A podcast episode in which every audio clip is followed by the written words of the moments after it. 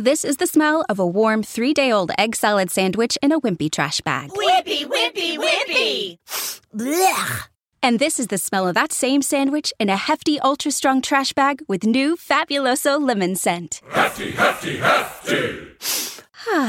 smell the difference? When life gives you stinky, get Hefty Ultra Strong with new Fabuloso lemon scent. It smells like clean, freshly picked lemons. So no matter what's inside your trash, you can stop the stink and smell the lemon.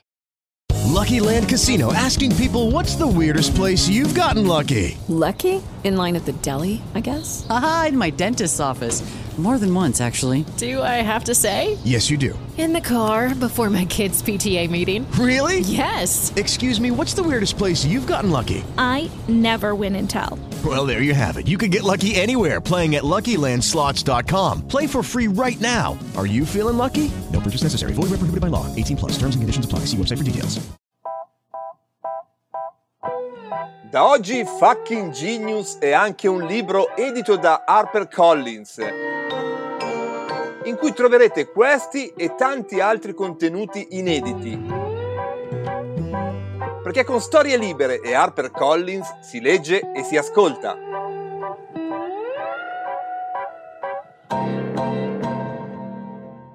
Storie Libere presenta per la prima volta in questa serie di podcast affrontiamo il racconto di un uomo ancora in vita, un uomo giovane, ancora nel pieno della sua corsa imprenditoriale ed innovazione. Un uomo sempre in bilico su quel confine in cui vivono tutti gli Homo sapiens che fanno la storia, che cambiano il mondo. Visionario o folle? Lungimirante o dissennato?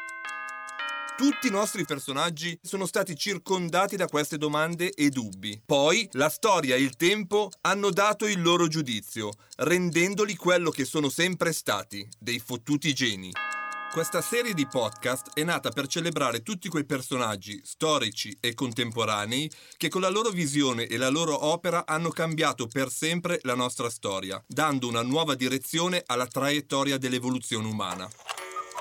E così qui celebriamo i grandi scienziati, i grandi ingegneri e i tecnici della storia. Anticonformisti, eretici, ribelli, rivoluzionari, lungimiranti e visionari. Quando pensiamo a questi personaggi non possiamo che riferirci a loro come fottuti geni.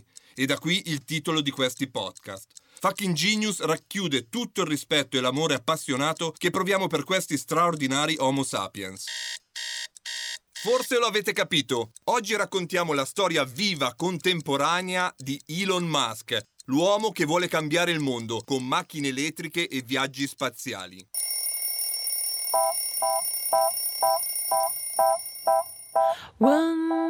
Sono Massimo Temporelli, sono un fisico e da vent'anni mi occupo di diffondere la cultura scientifica, tecnologica e dell'innovazione.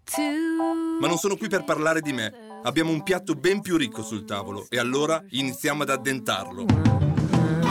Questo è Fucking Genius e oggi raccontiamo la storia e l'opera di Elon Musk. Lasciatemi partire con alcune considerazioni generali. Proviamo a condensare alcune importanti lezioni che possiamo imparare da questo fottuto genio. 1. L'innovazione è sempre possibile. In molti si sono convinti che oggi fare innovazione sia sempre più difficile. Le discipline sono molto raffinate, i progetti prevedono molte conoscenze e risorse, insomma è convincimento comune che fare innovazione nel XXI secolo è una questione che può essere affrontata solo da grandi aziende, dallo Stato o da chi ha molti capitali. Elon Musk è qui per ricordarci che esistono delle eccezioni a questa regola, che è possibile una terza via. Praticamente da solo, partendo senza soldi e senza l'appoggio di grandi sostenitori, questo incredibile Homo sapiens ha innovato o sta innovando radicalmente settori industriali che hanno tradizioni secolari. La finanza, lo spazio e l'automotive.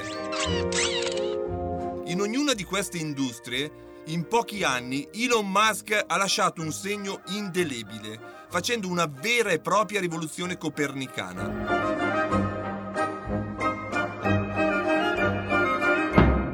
2. Il nuovo deve vincere sul vecchio. Il caso di Elon Musk ci permette di fare un'osservazione di carattere culturale e sociale sul nostro paese, l'Italia.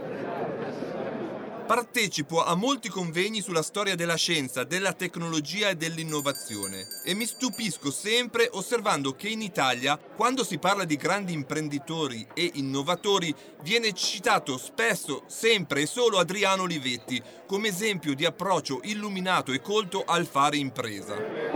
Adriano Olivetti era un giusto. Io personalmente come uomo ero un grande ammiratore suo. Era talmente atipico che sconcertava. L'anno prossimo saranno passati 50 anni dalla sua morte, eppure in Italia nessuno lo emula, nessuno prova a superarlo. Lo dico pensando che nel 2011 è morto Steve Jobs e a meno di dieci anni dalla sua morte, gli Stati Uniti d'America stanno già assistendo e facendo il tifo per la nascita di almeno altri due grandi stelle dell'innovazione, Jeff Bezos di Amazon e il nostro protagonista, Elon Musk.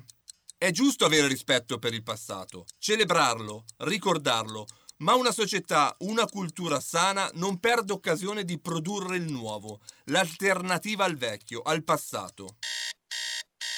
Questo ci dice Elon Musk. 3. Mix di atomi e bit.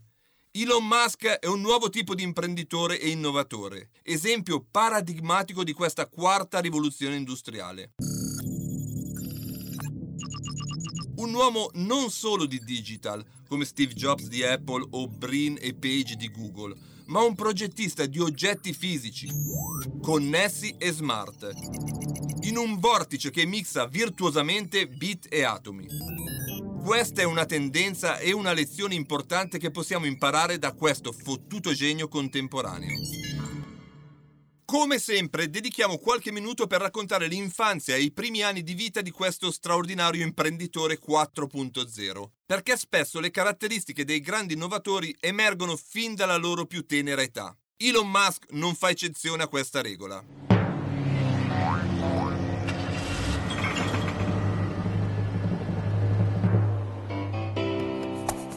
Elon Musk nasce nel 1971 in Sudafrica, a Pretoria.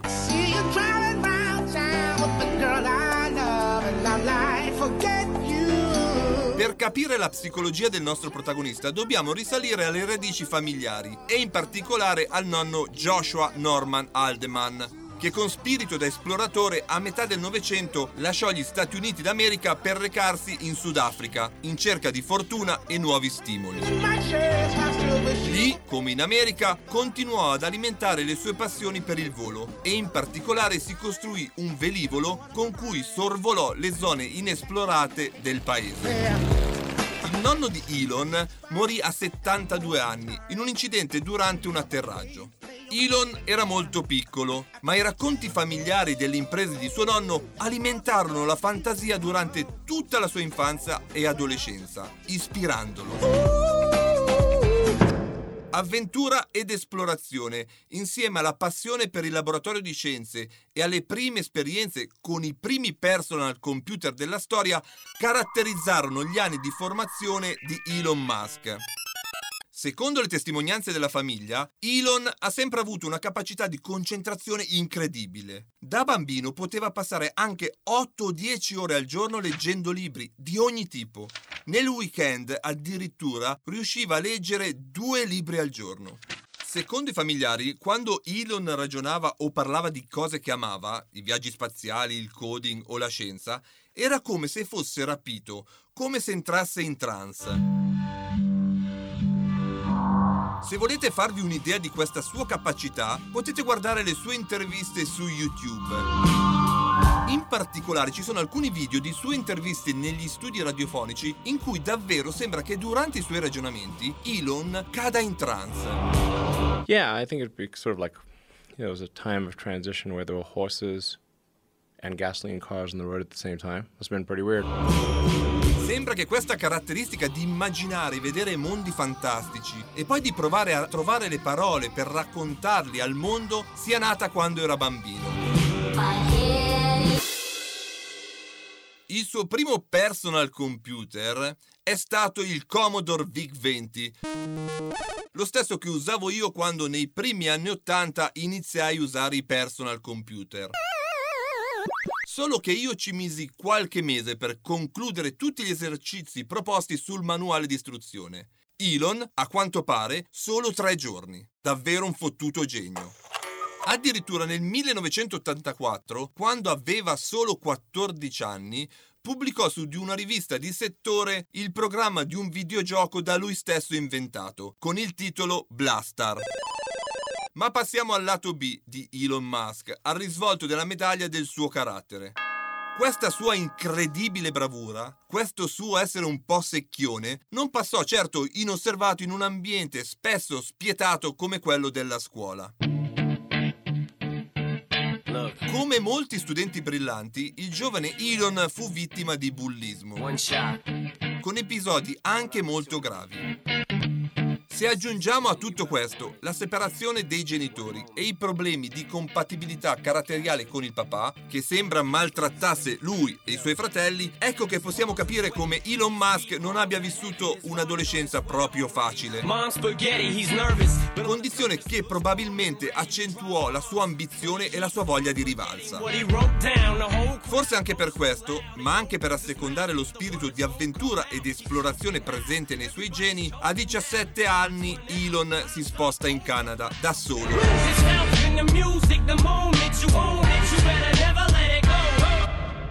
Questo è un tratto comune dei nostri fucking genius, quasi una regola. Marie Curie, Albert Einstein, Guglielmo Marconi e molti altri, tutti lasciarono la propria famiglia e il proprio paese per andare altrove, dove esplosero.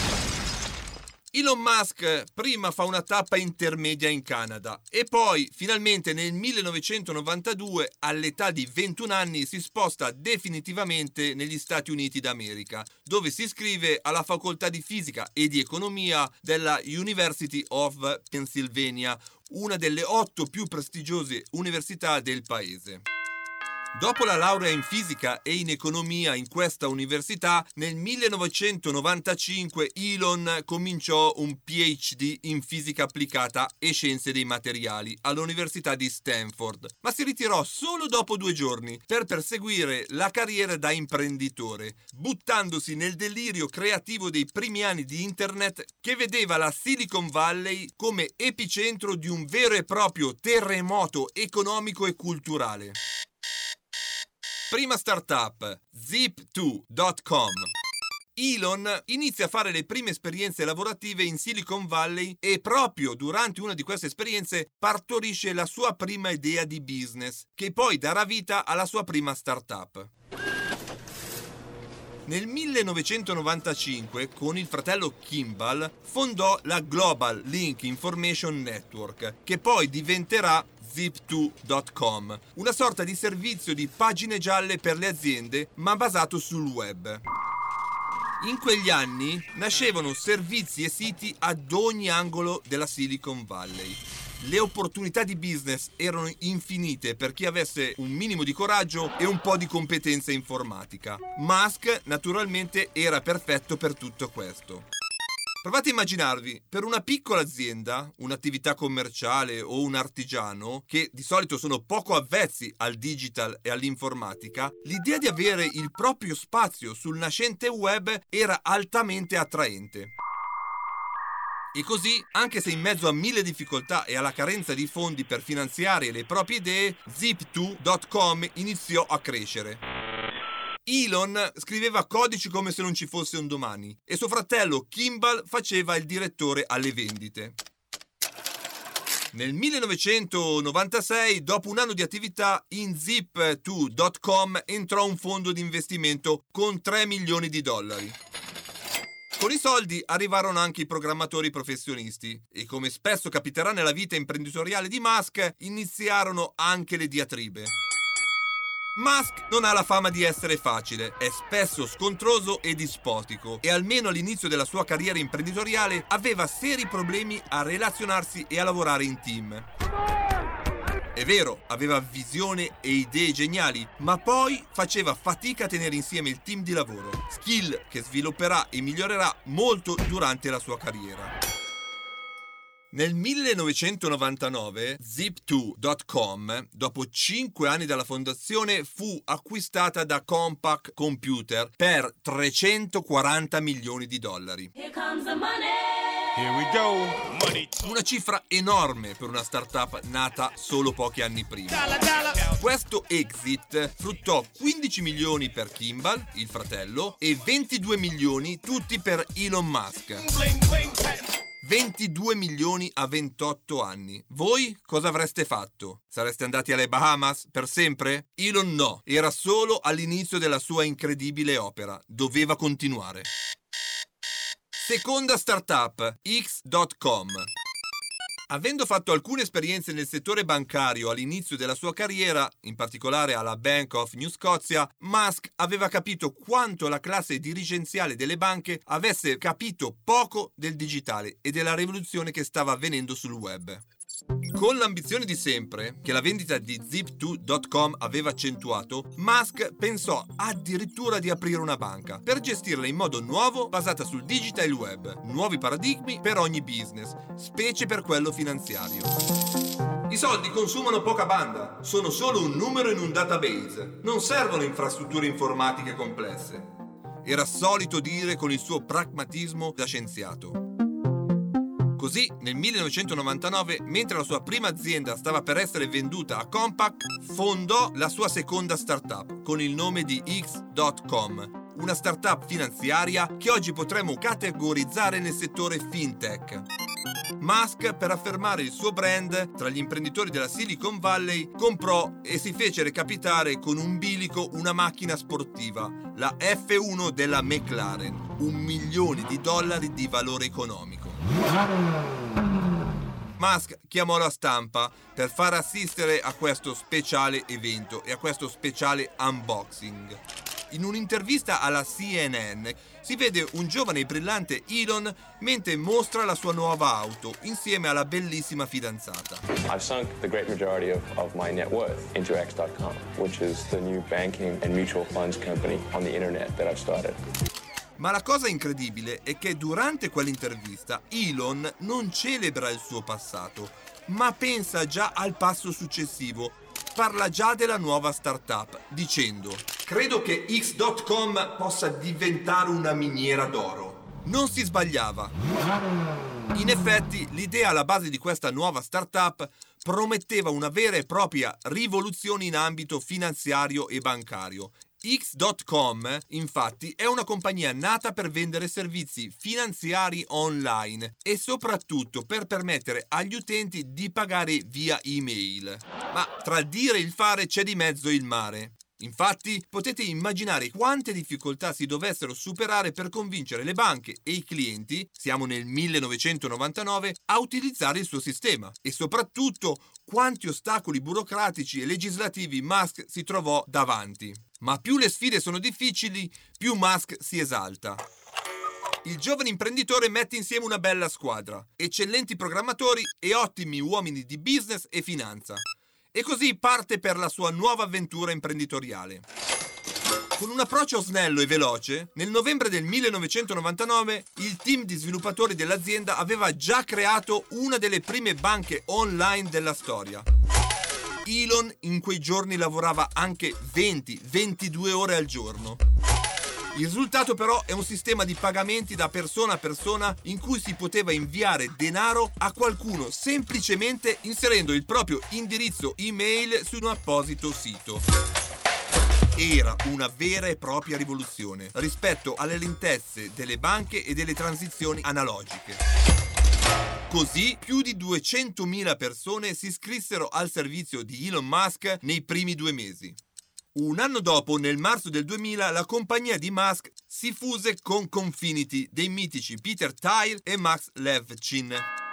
Le due start-up, dopo un'iniziale diatriba e una vera e propria battaglia tecnologica, decisero di fondersi, dando origine a quella che sarebbe entrata nella storia col nome di PayPal. Vi dice nulla? Iniziava ad essere chiaro a tutti, o almeno agli investitori più attenti, che un giorno, non troppo lontano, le persone avrebbero acquistato merci e servizi sul web e i servizi che offriva PayPal erano fondamentali per quella visione. Anche in questo caso Musk e il resto dell'azienda entrarono più volte in rotta di collisione. Come successe a Jobs nel 1984, addirittura Musk venne spodestato come amministratore delegato durante un vero e proprio golpe, mentre Musk e la moglie festeggiavano il loro matrimonio in luna di miele. Musk tenne a bada la sua proverbiale ira e saggiamente accettò la situazione aveva capito che la società stava per diventare una cosa grossa, molto grossa, e che con i capitali che avrebbe raccolto sul mercato poteva fare grandi cose. E infatti nel 2002 arrivò l'offerta che da mesi era nell'aria. eBay, un'altra azienda del web, offrì a PayPal, che allora fatturava 240 milioni all'anno, addirittura 1,5 miliardi di dollari. Musk da questa operazione, da questa exit, ricavò per sé 250 milioni. Aveva solo 31 anni. Ripeto la domanda di prima. Cosa avreste fatto voi? Bahamas o Hawaii? No, anche in questo caso Musk trasformò questo suo podio in un vero e proprio trampolino per saltare più in alto, più lontano. Terza startup, SpaceX. Nel 1995, dopo la sua prima exit, quella da 22 milioni, il 28enne Elon Musk riceveva davanti a casa sua la nuova auto sportiva da un milione di dollari. Con questo secondo grande colpo, con questa exit plurimilionaria, a Musk non serviva più nessun atto di ostentazione. Con la vendita di PayPal a eBay, Musk entrò nell'Olimpo della Silicon Valley diventando uno degli imprenditori più famosi degli Stati Uniti. Ma come detto fu solo l'inizio. Le azioni che seguirono lo avrebbero reso quello che ancora oggi è, uno degli uomini più pop e conosciuti dell'intero pianeta.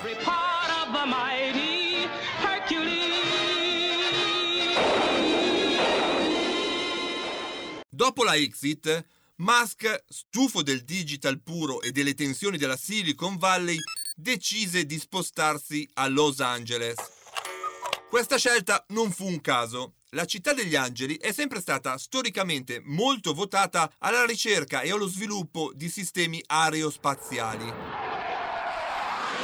NASA e Boeing, solo per fare un esempio, hanno le loro sedi principali proprio in questa città. Ricordate? Musk fin da bambino amava i viaggi spaziali e magari chissà un giorno avrebbe potuto investire in quella direzione.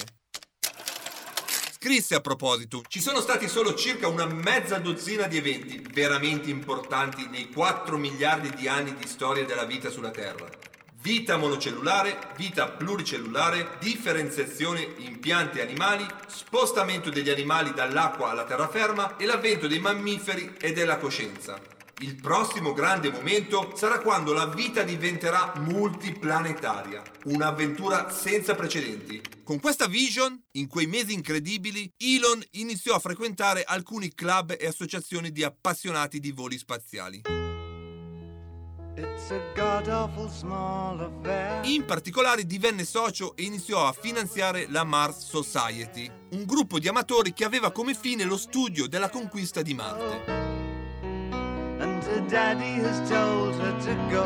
In un vortice di eventi, incontri, viaggi e analisi che lo portarono in giro per tutto il paese e addirittura in Russia, altro leader della missilistica mondiale, Musk decise infine di fondare un'azienda che mandasse i razzi in orbita, aprendo una nuova epoca per i viaggi spaziali.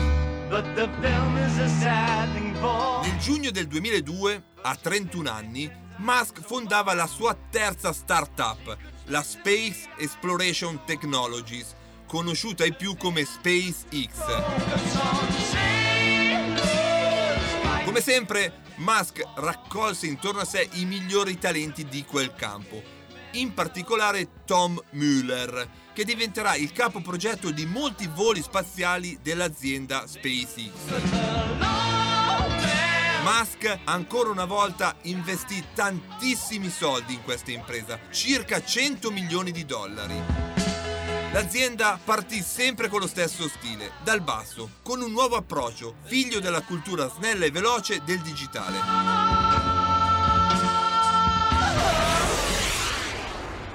Questo è quello che si legge nella bellissima biografia scritta da Ashley Vance e pubblicata in Italia da Oakley di quei primi giorni di SpaceX. Ben presto Musk trasformò gli uffici di SpaceX all'insegna di quella che è diventata la sua estetica. Un rivestimento di resina lucida sui pavimenti di cemento e una mano di pittura bianca sulle pareti.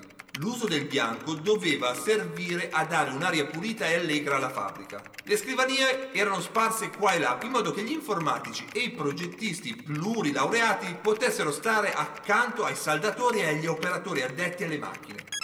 Questo approccio segnò la prima grande rottura di SpaceX con le aziende tradizionali del settore aerospaziale.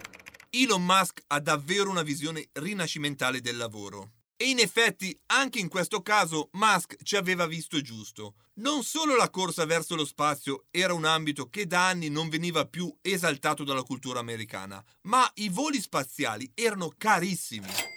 Giusto per capire, facciamo qualche esempio. All'inizio del secolo, mandare in orbita 250 kg costava circa 30 milioni di dollari. I progetti, la burocrazia e la filiera dei fornitori erano costosissimi e poco efficienti.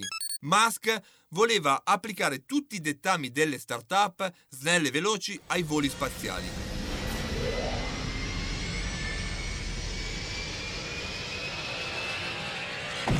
Con il Falcon 1, il primo razzo prodotto dall'azienda, SpaceX prometteva di portare nello spazio addirittura 635 kg con meno di 7 milioni. Stiamo parlando di tagliare le spese di circa 10 volte, un'enormità.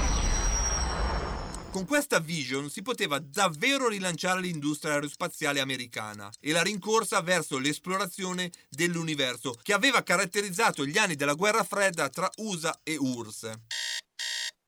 Come sempre Musk fissò per il team della sua nuova startup obiettivi ambiziosi, anzi irraggiungibili. Comunicò al mondo che il primo motore del Falcon 1 sarebbe stato pronto per il maggio del 2003 ovvero 12 mesi dopo la fondazione dell'azienda.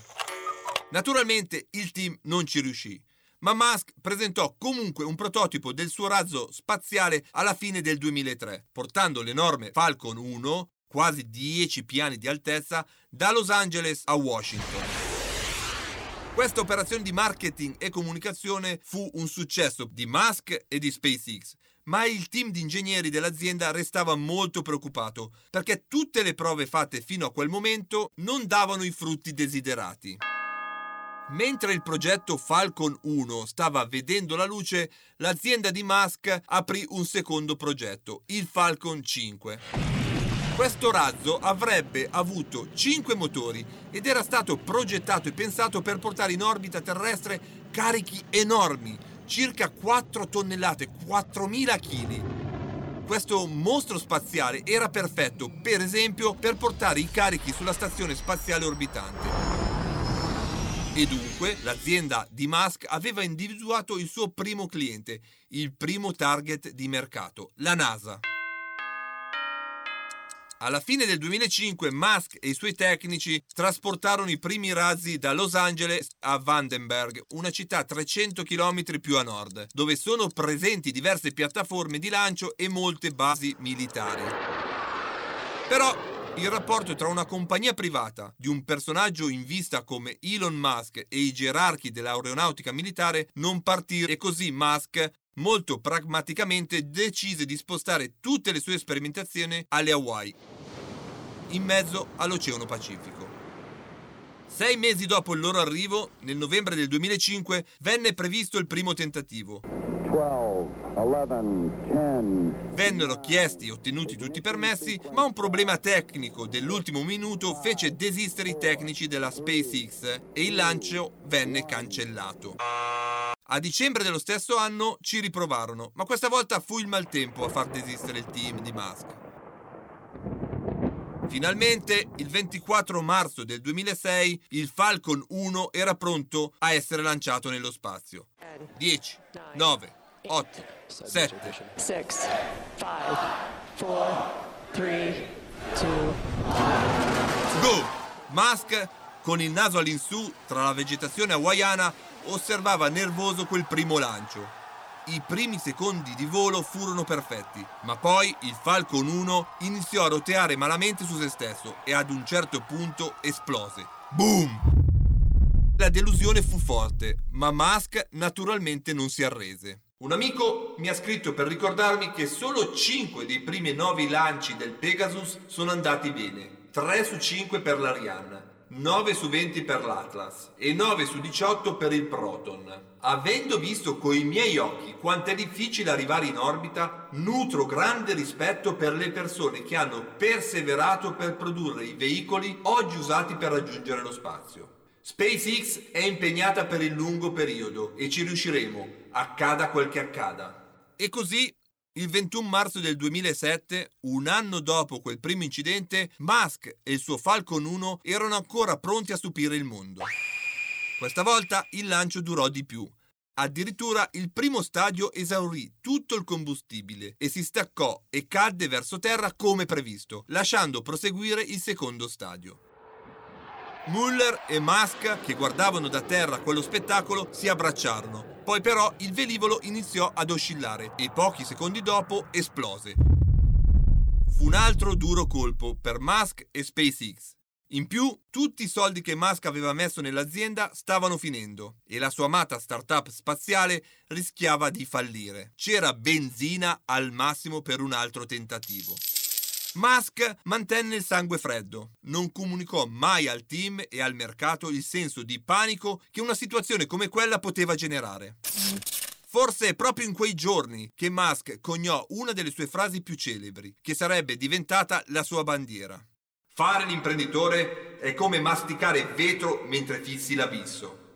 Con il Falcon 1 praticamente pronto a stupire il mondo, il Falcon 5 ancora in progettazione, Musk, come da suo stile, invece di focalizzare le forze e le energie sull'obiettivo principale, cioè mettere in orbita il suo primo razzo, chiese al team di ingegneri di iniziare la progettazione di un terzo razzo, il Falcon 9, questa volta con 9 motori.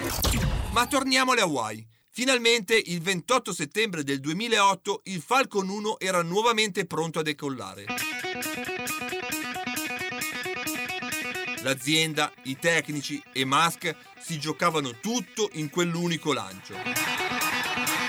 Elon Musk passò le ore precedenti a Disneyland con il fratello e i figli e arrivò nella sala controllo di SpaceX in mezzo al Pacifico solo pochi istanti prima che il razzo accendesse i suoi motori. Questa volta tutto andò per il verso giusto. E il Falcon 1 di SpaceX divenne il primo razzo completamente finanziato da privati a raggiungere con successo l'orbita terrestre. Beh, è stato fantastico. Molte persone pensavano che non ci saremmo riusciti. Proprio tante. Ma come si suol dire, il quarto tentativo è la volta buona, no? Pochissimi paesi al mondo sono riusciti in questa impresa. Di solito è l'impresa di una nazione, non di un'azienda. Ho i nervi un po' scossi e non so bene cosa dire, ma accidenti! È uno dei giorni più belli della mia vita e penso lo sia anche per molti di voi. Abbiamo mostrato a tutti di cosa siamo capaci e questo è solo il primo passo. Non so voi, ma io stasera darò una grande festa. Musk era riuscito in un'impresa pazzesca, unica, ambiziosa e fottutamente geniale. In quei mesi finalmente Musk e la sua azienda firmarono un contratto milionario, circa 300 milioni di dollari, con la NASA per il Falcon 9 e per 12 lanci verso la Stazione Spaziale Internazionale. Era il primo grande cliente. SpaceX non era solo più un'idea audace nella testa di un folle visionario, era la prima azienda privata aerospaziale della storia americana, che ancora oggi stupisce il suo pubblico e inchioda sui social network milioni di persone durante i suoi lanci. Quarta startup, Tesla. Come se non bastasse essersi buttato nel mondo dei viaggi spaziali, Elon nel 2003 contribuì alla nascita di un'altra azienda rivoluzionaria, Tesla. Se per SpaceX fu fondamentale l'incontro tra Musk, la Mars Society e Müller, in questo caso Musk conobbe J.B. Strubel, un grande esperto e appassionato progettista di auto elettriche e batterie ricaricabili. Strobel e Musk si conobbero a Los Angeles nel 2003, mentre già l'imprenditore di origini sudafricane era alle prese con i suoi razzi spaziali, ma fu affascinato dalle tecnologie e dalle auto prototipali costruite dall'ingegnere.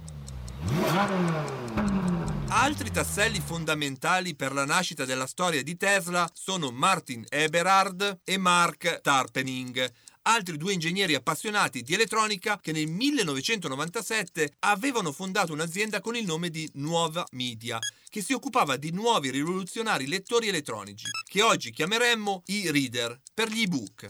In quel campo impararono molto sulle batterie ricaricabili e in particolare su quelle a ioni di litio. Nel 2003, cioè nei mesi in cui Musk e Strobel sognavano una nuova auto elettrica, i due ingegneri fondarono una nuova azienda che si basava sull'idea di produrre auto elettriche belle e potenti, sfruttando la loro esperienza nel campo dell'alimentazione elettrica. L'azienda venne chiamata Tesla, in onore del fisico di fine Ottocento che rivoluzionò il mondo dell'elettricità con straordinarie invenzioni. I quattro non potevano che incontrarsi e infatti nel 2003 la società Tesla era in cerca di finanziatori. E indovinate chi trovarono sulla loro strada? Proprio così, Elon Musk, che non solo portò all'interno dell'azienda le competenze di Strobel, ma iniettò in Tesla 6,5 milioni di dollari, diventando subito il maggior azionista e il presidente dell'azienda. Come stava succedendo parallelamente in SpaceX, Musk impresse al team di lavoro un ritmo impressionante e una visione sempre più ambiziosa dei progetti e dei prodotti che l'azienda avrebbe venduto sul mercato.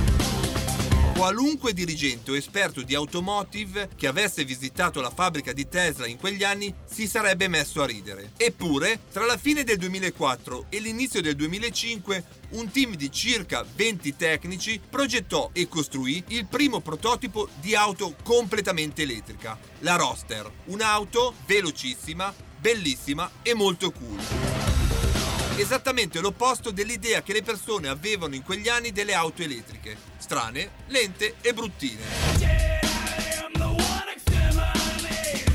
Al lancio della sua prima auto, Musk affermò: Fino ad oggi le auto elettriche facevano tutte schifo. L'imprenditore di origini sudafricane in quei mesi investì altri 13 milioni di dollari in Tesla, permettendo così all'azienda di crescere, sviluppare e industrializzare tutti i suoi prodotti. La roster sarebbe costata una cifra spropositata, 90.000 dollari, e avrebbe avuto un'autonomia di circa 400 km. Ma i nababbi digitali della Silicon Valley impazzirono per quell'auto. Tra i primi acquirenti ci furono i fondatori di Google, Page e Brin, ma furono tantissimi a richiederla in quei primi mesi dopo il lancio. La sfida ora, per Musk e la sua azienda, era costruire una macchina per il mercato di massa e dal costo contenuto. Anche in questo campo, come in quello dello spazio, Musk portò una nuova mentalità, meno distanza tra i progettisti e i costruttori, tra gli ingegneri elettronici e gli sviluppatori e i meccanici. Tutto era ottimizzato e più veloce, ma così come è complesso costruire razzi, altrettanto complesso è costruire auto elettriche che possano essere utilizzate tutti i giorni sulle strade e da persone comuni. Anche in questo caso, Musk entrò in conflitto con uno dei primi fondatori di Tesla, Eberhard, arrivando a vere e proprie liti. Questa volta fu Eberhard a uscire dall'azienda, tra mille polemiche. Nel 2007 Tesla aveva più di 200 dipendenti e una situazione finanziaria molto difficile e spesso il rischio di fallimento aleggiava in azienda. Tra le difficoltà in Tesla e quelle in SpaceX non deve essere stato un periodo facile per Elon. Spesso viene detto che Elon Musk lanci la palla troppo lontana, che le sue ambizioni siano troppo alte, eppure fino ad oggi tutto quello che ha detto di saper fare alla fine lo ha fatto davvero. Se fisso obiettivi impossibili, di sicuro non lo faccio apposta. Non conviene dire alla gente di oltrepassare un muro sbattendoci la testa. Non fisso mai intenzionalmente traguardi irrealistici Ma è vero che sono sempre stato ottimista sulle tempistiche. Mi sto sforzando di diventare un po' più realista. Tra il 2008 e il marzo del 2012 Tesla ha venduto più di 2250 roster in 31 paesi diversi. Nel 2008, quando l'azienda compì 5 anni, Elon Musk fu nominato amministratore delegato. Quell'anno è stato molto importante per Tesla. Infatti venne presentata anche la Model S, la prima berlina completamente elettrica a guida autonoma. Era un'auto progettata per essere costruita a livello industriale, in centinaia di migliaia di esemplari.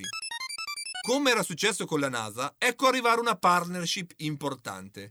Nel 2010 Tesla e Toyota annunciarono una partnership per lavorare sullo sviluppo di veicoli elettrici. Toyota avrebbe investito 50 milioni di dollari in Tesla e Tesla si sarebbe impegnata per 42 milioni di dollari acquistando una parte dell'ex fabbrica di Toyota.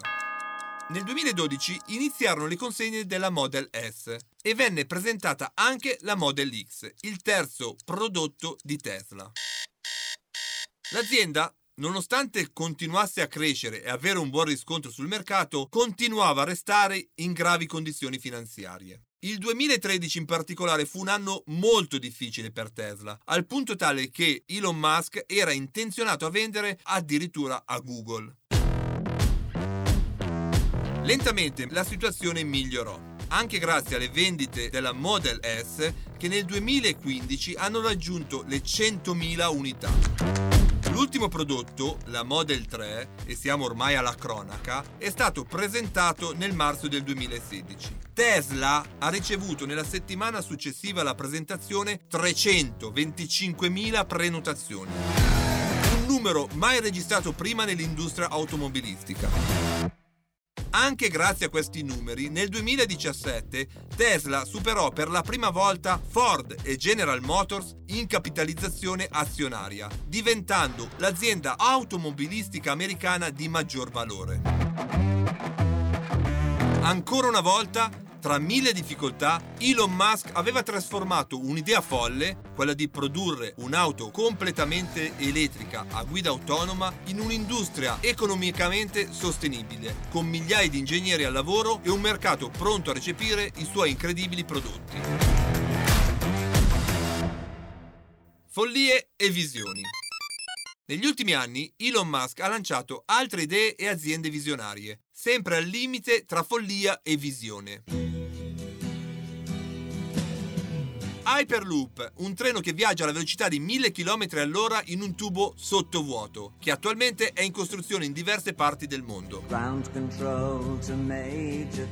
The Boring Company, un'azienda che scava buchi per far viaggiare le auto da una parte all'altra delle città, salendo su pattini automatici. Anche questa idea sta per essere realizzata e si stanno scavando i primi tunnel. Neuralink, una startup che promette di connettere il cervello degli umani ai computer per archiviare informazioni e aumentare la potenza di intelligenza dell'umanità. OpenAI, una piattaforma di intelligenza artificiale open source, molto utilizzata negli ambienti accademici e della ricerca. E poi un'azienda in grado con un algoritmo di fare trading online e ridistribuire la ricchezza sul pianeta Terra. Quelle appena elencate sono tutte attività molto serie e probabilmente con uno sfondo di business. Altre sono vere e proprie provocazioni come l'incomprensibile lanciafiamme lanciato sul mercato tra la fine del 2017 e l'inizio del 2018. Eppure, anche qui, Elon Musk, partendo un po' per scherzo, vendette circa 10.000 esemplari raccogliendo 5 milioni di ricavi di dollari dal mercato. E poi la mia preferita, una vera e propria poesia tecnologica. Nel febbraio del 2018 Musk mischiò le carte in un'operazione di comunicazione geniale che sarebbe potuta essere partorita dalla mente altrettanto geniale di Fellini. La sua azienda SpaceX, durante il volo inaugurale del suo Falcon Heavy, ha lanciato nello spazio l'automobile Tesla Roadster, che ancora oggi viaggia nel cosmo con il suono della canzone Space Oddity nell'autoradio di bordo. Siamo arrivati alla fine di questa parziale biografia di Elon Musk. Una delle definizioni più belle che mi sono state date è arrivata da una mia amica che in segreto mi ha detto io credo che Elon Musk sia il nuovo messia. Insomma, che voi crediate che Elon Musk sia il nuovo messia o solo un folle visionario, questa è la sua storia. Io sono Massimo Temporelli e vi aspetto per la storia del prossimo fottutissimo genio. Viva fucking genius, viva Elon Musk! Tornate a trovarci qui su storielibere.fm.